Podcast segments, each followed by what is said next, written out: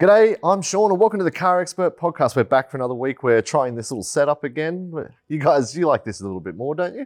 We're actually holding hands under the table as we speak. So I'm personally a big fan of it. yes, we've gotten them each their own cameras this week, so we feel a little bit more special. James, you want to say hi to the people down your camera? Yes, this one's my one, right? Is that one over there, yes. Hello. Thanks for having me back. If I lean across, will I be in his camera? A little bit, yeah. There you go. All right. Scullyception. Yes. now we've got the new toys out of the way, guys. Uh, we've got a bit of an interesting week. We're not doing a review as such this week. We're going to answer a couple of questions that people have sent in, um, but we're going to talk about uh, some interesting things that have happened in the industry this week. First of all, we're going to kick straight off uh, Subaru Solterra. It's the first fully electric car to come out of Subaru. And uh, I don't know whether they don't have any confidence in it, but they've already knocked eight grand off the price and it hasn't even gone on sale yet. It's a pretty significant price drop, isn't it? Given people have been pre ordering this car already based on what Subaru said. None of them have been delivered yet. We haven't driven it. We're driving it tomorrow as of the time of recording. Um, it's not the first time we've seen this, though, from an electric car in Australia. Mm, yes, there was a recent incident with uh, Mustang Mach E uh, where I think they did was that was actually the exact It was same the same thing. amount of money, yeah. Yeah, it was the same amount of money, pretty much the same amount of time before the car was available to the public. Um, I, I mean, this is weird, right? Like because it's now down to sixty nine nine ninety before on road costs for the base model, which is still like four or five grand more than a Model Y, I think. It is more than a Model Y, but it's worth remembering that the base Model Y is rear wheel drive, the base Solterra is all wheel drive. So the range numbers and the power output numbers, they don't all quite cross over neatly. Um, but yeah, fundamentally, you're paying four grand more for the cheapest Solterra than the cheapest Model Y. Um, it's going to be really interesting to see what the impact is on Toyota. We're also driving the BZ4X, which is Toyota's version of this car. For those who don't know, it's, it's the same car but with the Toyota badge, basically. It's But like also- the eighty six and BRZ. Exactly, very yeah. similar collaboration. Probably less fun to drive than those two cars. Um, but Toyota hasn't released BZ4X pricing yet. We're going to find out. It'll be live at 2 p.m. on Tuesday, the 27th of February. Also my birthday, incidentally, um, on the website. Um, whether Toyota at head office is now scrambling to find a few coins under the couch cushions to see if they can cut the price of the BZ4X as well, or whether they'd anticipated that, they have some agreement with Subaru and they already knew this was coming. So, James, I'm curious, uh, and you may not know the answer to this, but do you think there must be some meat in these electric cars that they're able to just cut the price before they even go on sale? It's an interesting question because I think we've sort of heard mixed reports from various ends of the industry where, you know, some manufacturers have had to inflate prices to make a profit because, you know, resources and materials are quite expensive and then trying to come into the market when you have brands like the, the Chinese challengers and Tesla, they're very, very sharp with their pricing. So a lot of these brands that, you know, the Japanese probably aren't affected as much, but the ones that produce cars in Europe, and Europe and it's um, subject to tariffs and things like that, there's a lot of factors in there. Um, we just don't know for a fact like what each manufacturer is dealing with from that perspective but being able to slash that much money off it you have to think that there might have been a little bit of wiggle room there and also it means that if they're perhaps not making a lot of profit per unit they're anticipating a lot more volume so then they can sort of offset that with these discounts I'm curious because I remember when they first announced pricing on the Solterra, we all sort of, our chins all hit the floor when they said 80 grand. We were like, what? Um, do you feel like manufacturers are, are losing a bit of confidence in, in EV sales at the moment? That's maybe why this is happening? I think we're more seeing the market come to where it really is.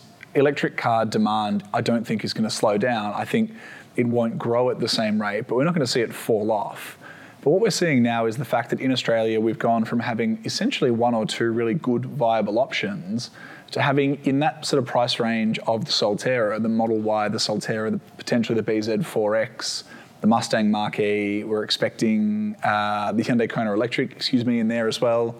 There's a lot of choice. There's a lot of supply, and also I think people are starting to tighten their belts a little bit, given mortgages keep increasing, groceries are really expensive, etc., etc. Uh, there's a lot of new reasons why maybe you won't just spend whatever the price is on an electric car. You'll consider it more carefully than you otherwise would have previously. So I don't know that it's about confidence so much.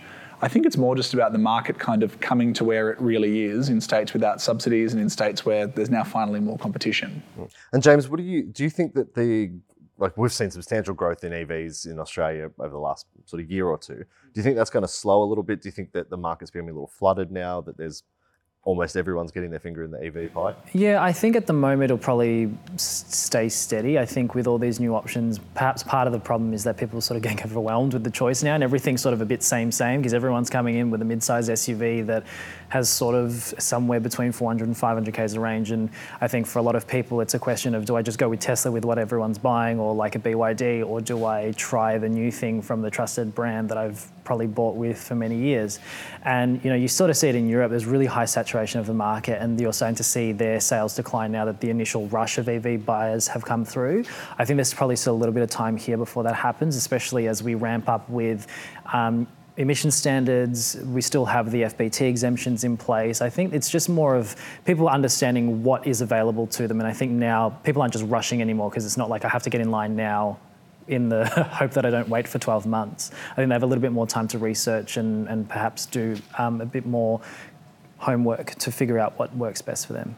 Do you think this will be a trend? We're going to keep seeing EVs come down. Do you think like Tesla would, would look at cutting their prices? I know they're very Apple with the way they do their prices, but do you think we might see them all drop a bit now? I don't know that they're going to drop across the board. Um, depending on the brand, they're trying to pitch these cars at a different point to the rest of their ranges. And you look at Hyundai, for example, the Ioniq 5 sits above the Kona Electric in the range because it's a bigger car, but also it wants that Ioniq brand to be a bit more premium and upmarket. So we might see cheaper models with a shorter range, less equipment, but I don't think cars that have been pitched as more expensive and premium, as well as being electric, are going to see big price cuts. What I do think is brands are going to have to really go back and forward with head office, and, and that's a part of this process that we probably haven't talked about. Subaru Australia doesn't build this car. Subaru Australia is actually distributed through uh, Inchcape, which is a third party distributor, and they buy the Solterra from Subaru globally and then they wholesale it to their dealers from there. So there's a lot of steps in the process, and a big part of how a car's priced in Australia is based on the price that they can get the car from overseas for. I would imagine there's a lot of people in Australian head offices right now really pushing head office hard for a better price on supply of electric cars, knowing that they're not going to be able to get away with just pricing it and people snapping it up straight away. And rather than price cuts for the sake of it or price cuts because there's fat built in, I would imagine we might see price cuts because car makers are really pushing their head offices hard, um, given the competition and also the imminent emission standards we're going to see. And I know you guys interact with dealers from time to time uh, in, in your day to day roles. Do you find that they're moving these EVs off the lot quickly or they're sort of sitting there for an extended period of time? Look, it really depends on the brand. And I think as well, you've got to remember that it's still very early days for a lot of these dealers. Um, when Hyundai launched the Ioniq, not the Ioniq 5 or 6, but the little Toyota Prius looking thing, it had a very limited network of dealers that actually sold the plug in hybrid and the electric. It had sort of, I think they called them blue dealers or something like that. A lot of these new car dealers are only now learning about what makes these cars move and how to market them, and a lot of them are dealing with new business models as well. In the case of Hyundai, the dealers distribute these electric cars, but they're actually centrally managed. So you order through Hyundai Australia, and then you choose your dealer, and then you pick it up from that dealer. It's sort of a hybrid agency model that's different to how they sell the rest of their cars. So it's hard to get a read at the moment because from Tesla and BYD, who have a very modern sales distribution network, through to someone like a Hyundai, which has a hybrid model it's working with, through to other brands which are just selling them like normal stock. There's a lot of different models and sort of, I suppose, stages at play that, that mean it's hard to get a consistent read. I think if there is money to be made and people want to buy these cars, dealers will push them. I'd be surprised if there are many dealers that are keen for a big flood of electric stock at the moment. I would imagine they're keen for it to be a trickle as they sort of work out what the demand is and they're ordering from there. All right, last question, and we'll, we'll move on from the Solterra. I'm mindful of time. um, there was long, for a long time, a war between whether an 86 or a BRZ was better. And I'm curious, just on paper, neither of you having driven either of these cars, just on paper, would you go the Solterra or would you go the BZ4X, James? I'll ask you first. I personally like the face of the Solterra better. It looks a bit friendlier, and from the way that Subaru has um, structured its range, having two versions or two variants with different equipment rather than the same drivetrain, I think Toyota is going to go a different route and perhaps go a two-wheel drive model and an all-wheel drive model, and that will determine how they position it. Um, but I think that from what I see of the spec sheet on the Solterra, it seems fairly well rounded in terms of what it's got relative to the price. And now with these discounts, it's definitely a lot more compelling. Um, but again, the, the, they're pretty much the same car, really. Like that, that's the thing. It's very much down to which one you like the look of, and when once Toyota releases pricing, that'll determine which one's better value. I'm going to go the Toyota purely so we have different answers. um, and I'm driving it tomorrow as okay. well. So I bought a BRZ back in the day when those two options were there. I'm going to flip the script now, go BZ4X because I don't need my electric car to be all singing, all dancing, bells and whistles. Front wheel drive, decent range, reasonably affordable, hopefully, is more what I'm looking for. We'll check back in with Scott next week to see whether he still has the same opinion. Yes, embargo March too. All right, we're moving on. Um, Toyota has had a shocking start to 2024. Uh, it's been, been, hit from a couple of different yeah, angles. They've been embroiled in allegations, uh, controversies. There's Sean's now coming for the current affair. Yes, the way he's introducing. Yeah, it's almost um, Entertainment Tonight or something. Yeah, there's like now another class action that's not diesel related, surprisingly, and a bunch of recalls. But we're going to skip over the recalls because every brand has those. Every brand has Toyota. Those. So let's um, yeah. Yeah. So aside from they're coming out with an updated Hilux, which has the worst name in the history of Hilux, is the Hilux V Active technology, which is going to be very interesting to drive. I'm, i know I'm sounding like a Toyota apologist here. I'd say V interesting. it is going to be V interesting. Exactly. yes. Um, but yeah. So I guess. Um, Scott, I'll pass to you first. You Want to run us through a little bit because there were some allegations against Toyota for uh, claims of power outputs in their diesel models. I'm going to throw to James on that because he's done his research okay, on James it. Done the research very well. and then come back to okay, me. so the, to not get too super technical, but basically there were found to be irregularities between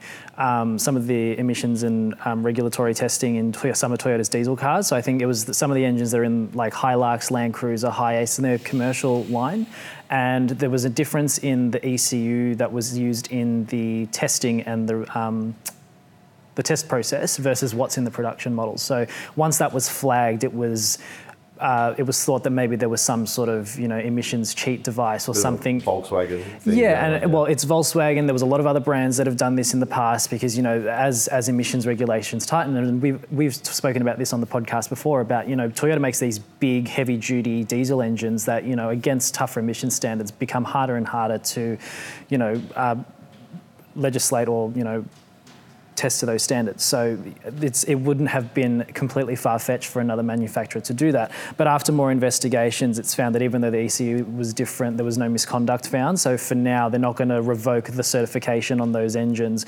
But there is still an investigation um, for some industrial engines that are on sale at the moment, Which and that's forklift arms. yeah, like yeah. So there's so Hino trucks, I think, is the arm. Yeah. So there's a few th- things like that still underway, and it's just a, it's sort of like a series of unfortunate events because their Hino truck division has already been done for.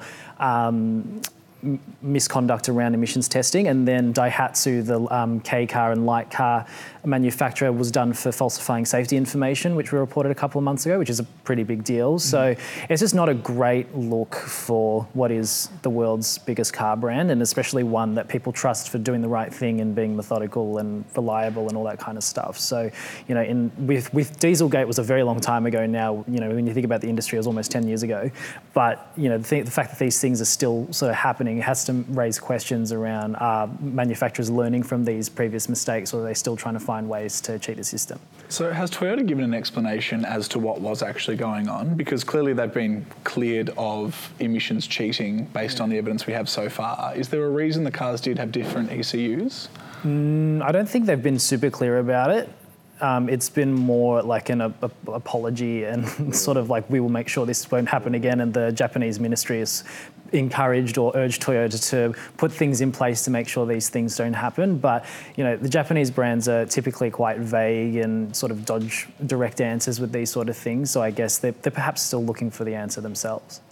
And so, before we talk about this more broadly as a whole, Scott, what's going on with with uh, Toyota Finance in in uh, was it, I guess a cl- high court class action? So. Uh, not High Court necessarily, um, but a class action has been launched against uh, Toyota Finance, which is a different company to Toyota Motor Company Australia, but through Toyota dealerships, salespeople are able to assign Toyota Finance to buyers. Um, more than 100,000 customers are expected to be involved based on the initial sort of information from the uh, legal firm that's putting this together. And essentially, they're alleging that a lot of customers, up to 100,000 or more paid inflated interest rates between 2010 and 2018 on the back of something called flex commissions. And if you've heard that term before, it's because it was very closely uh, focused on during the Banking Royal Commission.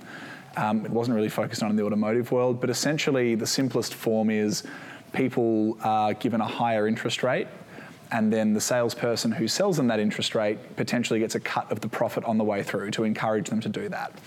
Um, it's being described by the law firm as a conflict of interest because obviously it leaves customers potentially paying more than they should have for finance. That's relative to the Toyota average, but also the industry average. And um, it alleges the law firm behind this that Toyota cashed in on people with low finance, Toyota Finance, excuse me, cashed in on people with low financial literacy. So people who maybe didn't quite understand the terms correctly, didn't negotiate for a better deal, and were allegedly taken advantage of depending on how this plays out, they could be facing uh, hundreds of millions of dollars in, I suppose, overpayments um, that they've made on the back of these. So it is potentially a really big deal, but as is always the case with these legal cases, Toyota does have obviously the right of reply. It obviously may go to court. In, uh, in which case we'll, we'll, see how it plays out. But it's, uh, it's not a small undertaking. No, and it's not the first um, class action Toyota's recently been involved in. We've discussed uh, Hilux before the DPF issues, but I guess uh, the reason I want to talk about these two topics is it, it's the number one brand in Australia by a significant margin. Uh, do you think this will damage trust in the buying public, or do you think people that want to buy a Toyota, they don't care, they're just going to buy a Toyota? I think the trust in uh, the finance side of things is already quite low. I, I, don't know that people, whether it's Toyota or otherwise, um, are necessarily particularly trusting of how the finance process works. So uh, I don't think it's going to help. I mean, regardless of whether Toyota Finance is separate to Toyota Motor Company, people see Toyota, they know that it happened through Toyota dealerships, and they put those things together. But I don't think that people will necessarily be surprised that there is money to be made by salespeople and that people are paying high, higher interest rates than they otherwise should have on the emissions stuff, I actually don't know that the general public is as across that as we are in the motoring world. We obviously cover it. Our content goes out through Seven News, through ACM, community media as well. So it has a broad reach, but I don't know that uh, people fully grasp what actually is alleged because it doesn't have the same impact as like a Dieselgate scandal or something like that when it's Toyota maybe did something wrong and then Toyota potentially did something wrong, but it wasn't emissions cheating. I think the sort of combination of negative headlines in one period of time is obviously not a good thing and it's, it's not going to be positively received. But it's not as if any one of these things is a, is a massive knockout blow that's going to throw Australia's number one brand off necessarily. So, what do you guys think is the next step for Toyota? Because obviously, it's if you're in the PR department of Toyota, you're probably working overtime right now. I guess what do you what do you do to try and earn some love back within the, the community here? It's a good question. I think, like Scott said, the issues that they're facing at the moment aren't necessarily brand breaking. I think, you know, when you use the Volkswagen example versus the Toyota example, I think in Australia especially, people love to hate the European brands and they love to sting them for reliability, for cost of parts, for servicing, all that kind of stuff. And the Dieselgate thing was just another another big thing that just blew out of proportion because, you know, Australians who already did not give a toss about emissions already were suddenly like, oh well I'm never buying a Volkswagen diesel now because look at that, they cheat that too. Whereas there are plenty of other brands that came out after that and there was never the same sort of stigma. So I think, you know, with the with with the finance thing, I guess if there's somebody that's been directly impacted and perhaps if it's widespread spread enough that people start talking about it, that could be a problem for that side of the business. Whether that stops people from buying Toyotas, I don't know. And then in terms of the the stuff around the emissions and the all that kind of thing, because there was no convicted wrongdoing for the stuff that's affected. I don't think it's going to really be an issue. Also, let's remind ourselves a lot of people that buy 70 series Land Cruisers are removing the diesel particulate filters. So again, I don't think they really care. Allegedly. Uh, well, uh, yeah, alleged. We've, yeah, we, have heard we've heard stories on the streets be talking, but like, yeah, I don't know if it's going to have the same effect as something like what Volkswagen Group went through a few years ago. It's also worth remembering with Toyota, they are incredibly good at marketing themselves in Australia. They sponsor the men's Test cricket team which is essentially Australia's team. I know that not everyone's a cricket fan, but the Aussie cricket team is kind of to Australia what a football team is to somewhere like England. They sponsor the AFL, and then more specifically, they sponsor Adelaide, I believe, within the AFL. They also sponsor a whole lot of community events through their dealers and that sort of thing. For these couple of negative headlines, Toyota is incredibly good at being engaged with the Australian community, with Australian sports fans in a way that few other brands are. And I think matters as well. Um, I'm not saying it's necessarily right that they can sweep stuff that's bad under the rug, but it's amazing how quickly you forget about stuff like these headlines when your team's playing on the MCG and there's a big Toyota logo on the wing and you're bombarded with it all weekend, every weekend. Or Pat Cummins is taking wickets in New Zealand and he's got a Toyota logo on his chest. And that plays a role too. Well, uh, if you're sitting at home and you're wondering whether you should trust Toyota, write to us. Let us know. We're, we're curious. Leave a comment. Uh, let us know. Does this affect your idea of Toyota? Does it affect your choice to buy one? We, we want to know. We want to hear from you guys. So leave a comment. All right, guys. This week we're wondering uh, which car would you buy? Now, uh, rather than having a model that we're comparing against a bunch of other models, I'm just curious. Hybrid SUVs, they're quite popular now. We've seen sales go through the roof. If you have between 50 and 100 grand, which hybrid SUV would you choose? James, I'm going to start with you. I had to think long and hard about this one. There was a couple of choices in there. I went with the Mitsubishi Outlander plug-in hybrid. I'm a big fan of that I know one. you're a big fan of it as well, Sean. Um, having just lived with one for the past week, I was really impressed with not only just the fact that you can use it as an EV for pretty much all of the time that you're just doing normal things. Like I drove about 350, 400 Ks during my week of testing, and I was sitting at 0.7 litres per 100 Ks. That's not bad at all. Yeah, it's, it's pretty good just with nightly charging. And there were some days that I went beyond the electric range as well, but just the way that the powertrain works, it's really good at um, you know leaning on the electrified stuff for the low load driving and then using the petrol engine to perhaps charge the battery a little bit to feed the motors. Um, the higher grades obviously have seven seats, which is also a very fairly unique thing for electrified SUVs. Um, it looks great. Um, the high grade ones have really nice interiors. There's good tech and it's just comfy, quiet, and really just easy motoring to live with. And I think a lot of people shopping for that kind of car aren't looking for, you know, F1 or Civic Type R levels of engagement. so, you know, they look good, they, they're nice to drive, and they just do the job that they, they set out to do. So you were driving the entry level version? No, I had the plug-in? Exceed Tourer, which is the top, top, top one. Oh, it's top, like top, top. almost 80 grand drive away, which is a lot of money for a Mitsubishi. What do they start at for the PHEVs? So I think the ES plug-in hybrid's about 55 plus on road. So you're looking at about 60 drive away. It's not bad, and it gets a, a, a few different things over the petrol-powered ES to sort of justify the so 15 grand price premium. It's a similar price to a top spec RAV4 hybrid in, the, in that trim anyway. Yeah, I think if objective value is your thing, I think the Aspire is really good because the one up from base, you get the, the bigger wheels, the nicer look, and a few nicer bits inside. It's still a five seater, not a seven seater, but it's like about 10 grand cheaper than the one I'm driving. So,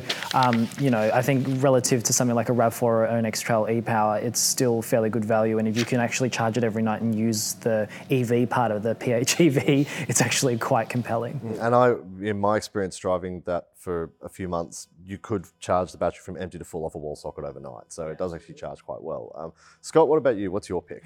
I've gone a very different direction because I Don't understand PHEVs. everything James is saying, but don't like plug-in hybrids. I think that it's wasteful to carry around an engine you're not using or a battery you're not using, and if you're charging it all the time and you're mostly using the battery, then what's the point of the engine and vice versa? So um, that's a conversation for another day. I would go a Lexus RX 350h luxury. Um, Two-wheel drive or all-wheel drive? I would go all-wheel drive. So he's carrying around an extra electric motor that's not always being used. And a set of golf clubs that just sit in the boot all day. Um, that's basically a fancy RAV4 though, isn't it? It is a uh, no. So under the skin, I mean, it's all TNGA, which is Toyota's sort of fancy latest generation architecture, which is the bones they use to build it. But the Rav4 is quite closely related to the NX. The RX is a bit bigger again. okay. Still some shared bits and pieces with the Toyota range, but for me, for one, it feels and is much bigger inside. There's more space in the back seat and more spa- space in the boot than the NX, which is one of my big complaints about that car. But I like that it is very efficient, it's very comfortable, it's very quiet, and it's just no nonsense. Um, I get that people might want to plug in their Outlander, but the idea of being able to turn on the RX every day, not think about anything, and still benefit from those fuel savings, particularly around town, is sort of why I'd buy a hybrid. I think also all-wheel drive uh, is important for me because I drive up to the snow a couple of times every year, and there are times where if you don't have all-wheel drive, you need to fit chains to your car. So all-wheel drive is saving my fingernails and knuckles from putting chains in the car, you know, underneath the wheels on a snowy road, and that's worth the cash from my perspective. Now, I'm very curious because you can have that car with the world's longest name. Would you have it as the Lexus NX 350h F Sport Plus with enhancement pack one? I would not because it would be the RX 350h F Sport Performance, I believe. Um, no, I wouldn't. Um, so I know that you're being funny there, but with the RX, you can make it a really quite expensive car. It used to start in the sort of 70 grand range and run to just above 100. It now starts in the high, mid to high 80 range and runs to 130 odd grand.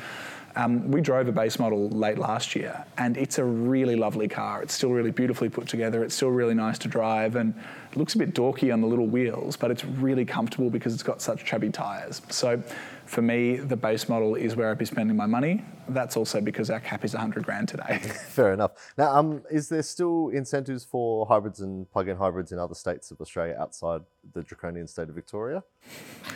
Uh, depends on where you are. Plug-in hybrids are included in the fringe benefit tax um, exemption scheme. So you can, if you get a novated lease on a plug-in hybrid under a certain price, pick up some benefits from that. Regular Toyota style hybrids aren't included in that. But of course, you are potentially saving money on fuel, which is worth something if you're driving in town. Well, if you're interested in either of those cars or any other plug-in hybrids, we've got a full list of uh, what all the team would buy between 50 and 100 grand on our website right now. You can find out more by Googling Help Me Car Expert. We'll connect you to a consultant who's based in Australia. Uh, you're going to talk to someone local and they will actually understand what you're talking about. They'll be able to help you. They'll connect you to a dealer and they might even get you in a new car sooner and possibly even cheaper than you thought you might be able to. So Google Help Me Car Expert. And if you do use the service, uh, leave a comment. Let us know. We'd like to know how it was. Okay, uh, we're going to move on to some questions, guys. I, I always enjoy the questions. I think they're a lot of fun. So we've got a few from YouTube this week. Okay. Um, I haven't really given you much of a heads up on these, so I'm hoping you have some good answers. But uh, M Harrow 88 wants to ask, uh, can you talk about the i30N sedan facelift? Now I know we had one through the office the other week. Did you guys get a chance to get behind the wheel of it much? The answer is actually no, we can't talk about it, and I'll let James explain why. yeah, so it's under embargo from the launch. Um, so there will be a review later this week. But yes, it exists. No, we cannot talk about anything other than what's already public knowledge, like the specs and everything. So if you head to carexpert.com.au, you can find our full price and specs article, and then the review will be live, I think, Friday this week. Mm. And I have to say, uh, they still they've still got that N blue color, and it looks fantastic which we can say that. yeah, yeah. we can also say that mechanically it's very similar to the pre-update, and we do have a review of that live already. So let's just say the the pre-update was excellent. Yes, and a lot of fun to drive. And the new one hasn't changed that much from there. So you, you do the maths yeah. on that. I think I don't think you could go wrong buying any of the i30N products, whether it's the hatch, the fastback, or the sedan. Well, you can't get a fastback anymore. Oh, they're no, no longer. Pretty much anything with an N badge on it. The i20N's a weapon as well. Yes, um, has proven pretty effective if you want to have a good time. Yes, and makes it great. So i30, we just had a drag race recently. We had a friend of ours come down with her i30N hatch, and the sound that thing made. Oh, it is the best sound ever by far. Okay, moving on. Uh, thanks for all the fish on YouTube. um, question on Sorento speed alerts. You may recall a couple of weeks ago, uh, we all had a gripe with the speed alerts on Kia and Hyundai products. But he wants to know, are they actual speed slash GPS speed or the alerts on the speedometer speed which could be showing 60 when the car is only traveling 55. Does that make sense? Yeah, so it doesn't give you alerts based on your real speed, it gives you alerts based on the speed readout. So if the car's speedo says you're doing 61, even if your GPS speed is 58 or whatever it is because of the error, it will still beep at you. Okay, well, he can't forgive that according to his comments. So um, I didn't add that bit in, but he said if, oh, okay. if, it was the latter and it was based off GPS speed, he could forgive it. But yeah, yeah um, so if you, for argument's sake, change the size of wheel and, and it threw the speedometer out, you could be listening to that ding a lot. I think it's a, I think we think it's an edge case. That I don't know that many Sorento buyers are going down to Bob Jane and putting some sick rims on their their family seven seater, and it's annoying enough as it is, even with the stock wheels on there. So I wouldn't be worrying too much about the aftermarket. Well, if you've bought a Sorento and put some sick rims on it, uh, write to us podcast at carexpert.com.au. I'd love to prove Scott wrong. All right, uh, last question. Rob Christie six two nine says. Uh, he'd like some commentary and thought on what type of new car to buy today. Uh, for example, EV hybrid, ICE, PHEV. Um, that goes on. How long are fossil fuels going to be around? Well, it depends how quickly we dig them out of the ground. Uh, will ICE vehicles be usable and worthless in 5, 10, or 15 years? Will EVs ever fully take off in our big country? Well, Scott's biased. So, uh, according to Scott, PHEVs will not, but I I think with this, it depends on how long you're planning to keep the car for one, but it also depends on what you're doing with it. We are currently actually really lucky in that we have an incredible range of choice. You can buy everything from a really cheap petrol only car all the way through to an exceedingly expensive electric only car. And if I were to say that electric is completely useless and you shouldn't buy one now, that'd be completely ignoring the fact I don't know how Rob Christie 629 drives. So there are questions about uh, the future for electric cars when it comes to resale. There are also questions about how much longer you're going to be able to buy petrol cars in certain parts of the world. I would say where we are now, you've just got to buy the best car for what it is you're actually planning to do. And to my mind, and I'll obviously let James give his thoughts on this as well. If you're doing a lot of highway driving, the best car you can buy is probably a diesel. If you're spending a lot of time in the city, then a more efficient regular hybrid is a great option. And if you can charge it at home and you know that you're not going to be leaning on public charging infrastructure too much, then if you come to with the potential for depreciation, an electric car is a great option. So, at risk of not answering the question, it just really depends on what you're driving and what you're doing. James, what about you? Where do you stand? Yeah, sort of to echo that, I think it, it really depends on what your requirements are. My thing for a very long time, in terms of advice to people, is get the car that best suits your needs in the most efficient way. I think we're in a, a really transitional period of um, the industry where you know we've got regulations coming in. It could change the landscape, but we're also seeing EV uptake declining across different major markets in the world. So the future is not quite as clear. A lot of people ask questions about warranties and things like that. I personally believe in Australia at least, if Europe and the UK are going to like EV only things in 2030, 2035, we're at least another 10 years behind. So I don't think if you were to buy a petrol car tomorrow, that you're going to be left with nothing in five years. And a lot, a lot of people care about depreciation, even though I don't necessarily buy a car thinking about selling it as a priority as opposed to enjoying it while I've got it. But you know, I think if you can, if you have the option of an electrified version that's you know not too out of your budget, and it, you can make the most out of the the fuel savings or you know any incentives in place that you could benefit from, absolutely go for it. But if a like Scott said, if a petrol or diesel is still the best car for your needs and for your circumstances, I think that's still the best option. Just try and get the most efficient, most current version that you can. It's the age old. It's like the old debate they used to have: Do you need a car with seven seats, or do you just buy a sedan? And I guess it's different tech, same same story. So yeah, buy what's best for you, Rob Christie six two nine. Uh, all right, we're nearly at the end. It's time for our picks of the week. Who would like to go first? Can I go first because I'm afraid James will steal mine? I have a, f- I had a feeling that his is going to be the same as yours. they but might be the same. if same they're both thing. the same, that's fine. I'll I might surprise you this week, though. You never know. Go on, Scott. So uh, my pick this week is uh, on the back of the fact there's a new season of Drive to Survive that I haven't yet watched because I have an international flight coming up. Um, but it's called Obvious Things in Drive to Survive. And this guy's not actually in the show, but he's sort of a hybrid of all the commentators saying very obvious things like quali is short for qualifying. If you finish first, you win the race. If your car crashes, it's bad because your car is broken.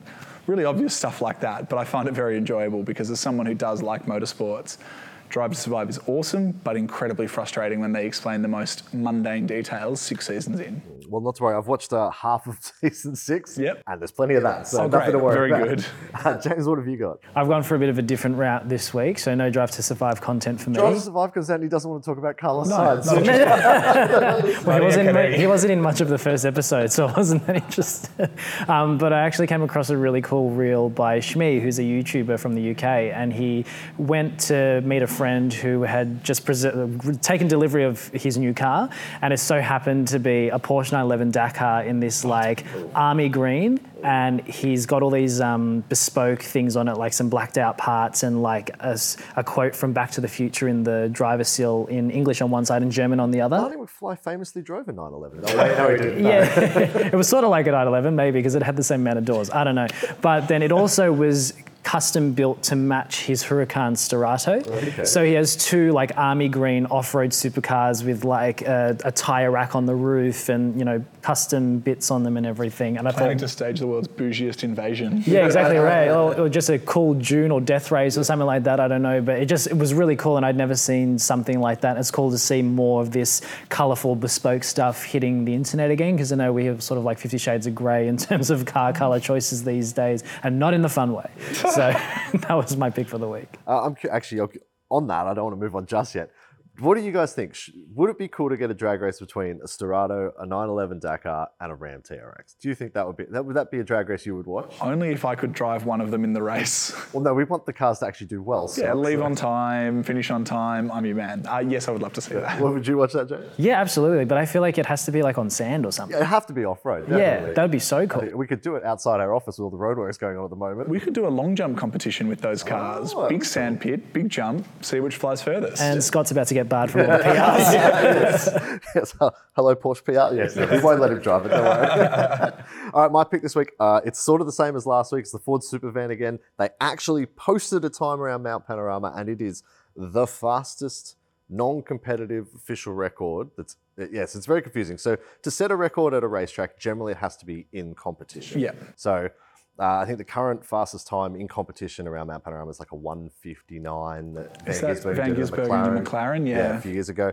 Um, but non-competition laps, I guess you could argue that Jensen Button did an F1 car. It was a minute ago. 40 something from memory. But that was that was like a display lap. So this one is actually a non-competition record, one minute fifty-six point two eight seconds around Mount Panorama. Now, if you've driven Mount Panorama on- in a road car, that's a terrifying thought because it takes about five or so minutes to drive around it at 60, and 60 is more than fast enough around that place. I don't know what you guys think of that. I haven't driven around it.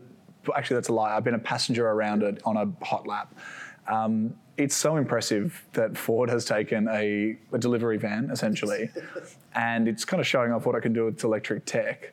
I just want to know if you were to put it like for more than one lap, would it be able to do it repeatably, or is it so heavy, so energy dense that it's doing one lap, it's cooking its tires, and it's got no battery left? That would be the next test for me, because one lap is really impressive. I kind of want to see a fleet of super vans racing now.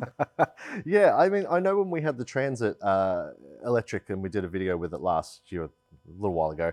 Um, by the time we were doing a second lap around the ride and handling of course, the battery depleted so much it wasn't giving us full power anymore. Right. But I presume when you build a race car, you can get around that sort of stuff. Uh, it was good as a, it was a van though, because I imagine he had massive pair that he had to put in the back to be able to do that lap around there. So, uh, congratulations to Ford for that because they walloped a custom-built Mercedes AMG GT3. Deeply impressive. Yes. Um, so that record stood for a week and then it was. So cool. Uh, guys, any final thoughts before we wrap up this week? Um, I just want to see more car brands send cool stuff around Bathurst, actually. It's a new little sort of corner of the motoring world in Australia that I feel like we're starting to explore. Yeah, the Nürburgring's so done. It's That's so it, done. right? Let's make Bathurst the hub for that stuff so we can be a bit more hands on with it. Yeah, what, do you, what about you, James? Any final thoughts? Uh, we've just got a big week of launches, and I'm excited to see what comes out of it. Yeah, so so we know Scott's driving the new BZ4X. The meet more, meet more. yes. What are you off to drive this? I'm going to drive the new Hyundai Ioniq 5N, which is Oh, really exciting because much more interesting electric car. So yeah, it's a bit bit more um, out there than the BZ4X and the Solterra that the other guys are driving. But it's not just a road drive; we're also doing a track drive around Sydney Motorsport Park, so I'll get to sort of experience it as a daily car or a you know a fun road car as well as on the track. So I'm just really excited because all the stuff that I've seen about this car has been so overwhelmingly positive. So like the Civic Type R, so I'm really keen to see if it lives up to the hype for me. I'm very keen to see if you can hold it flat through turn one at Sydney Motorsport Park. That's Maybe I'll put in a GoPro and see, give you some footage. You might be talking to James from a hospital bed next week. All right, well, that pretty much brings us to the end this week, guys. Uh, have fun on your launches this week. That'll be really fun. Next week, uh, we are allowed to talk about the Mitsubishi Triton. That's uh, that's March 1st. That review goes live, but we will talk about on the podcast. James will fill us in on all the details of his drive of that. In was in South Australia. You went for a drive, wasn't it? So uh, make sure you're subscribed or you are following along if you're listening, and you'll be able to hear that next week, guys. Enjoy your launches. We'll see you next week. Thank you all of us for joining. Uh, from all of us, thank you for joining this week. We'll see you next time.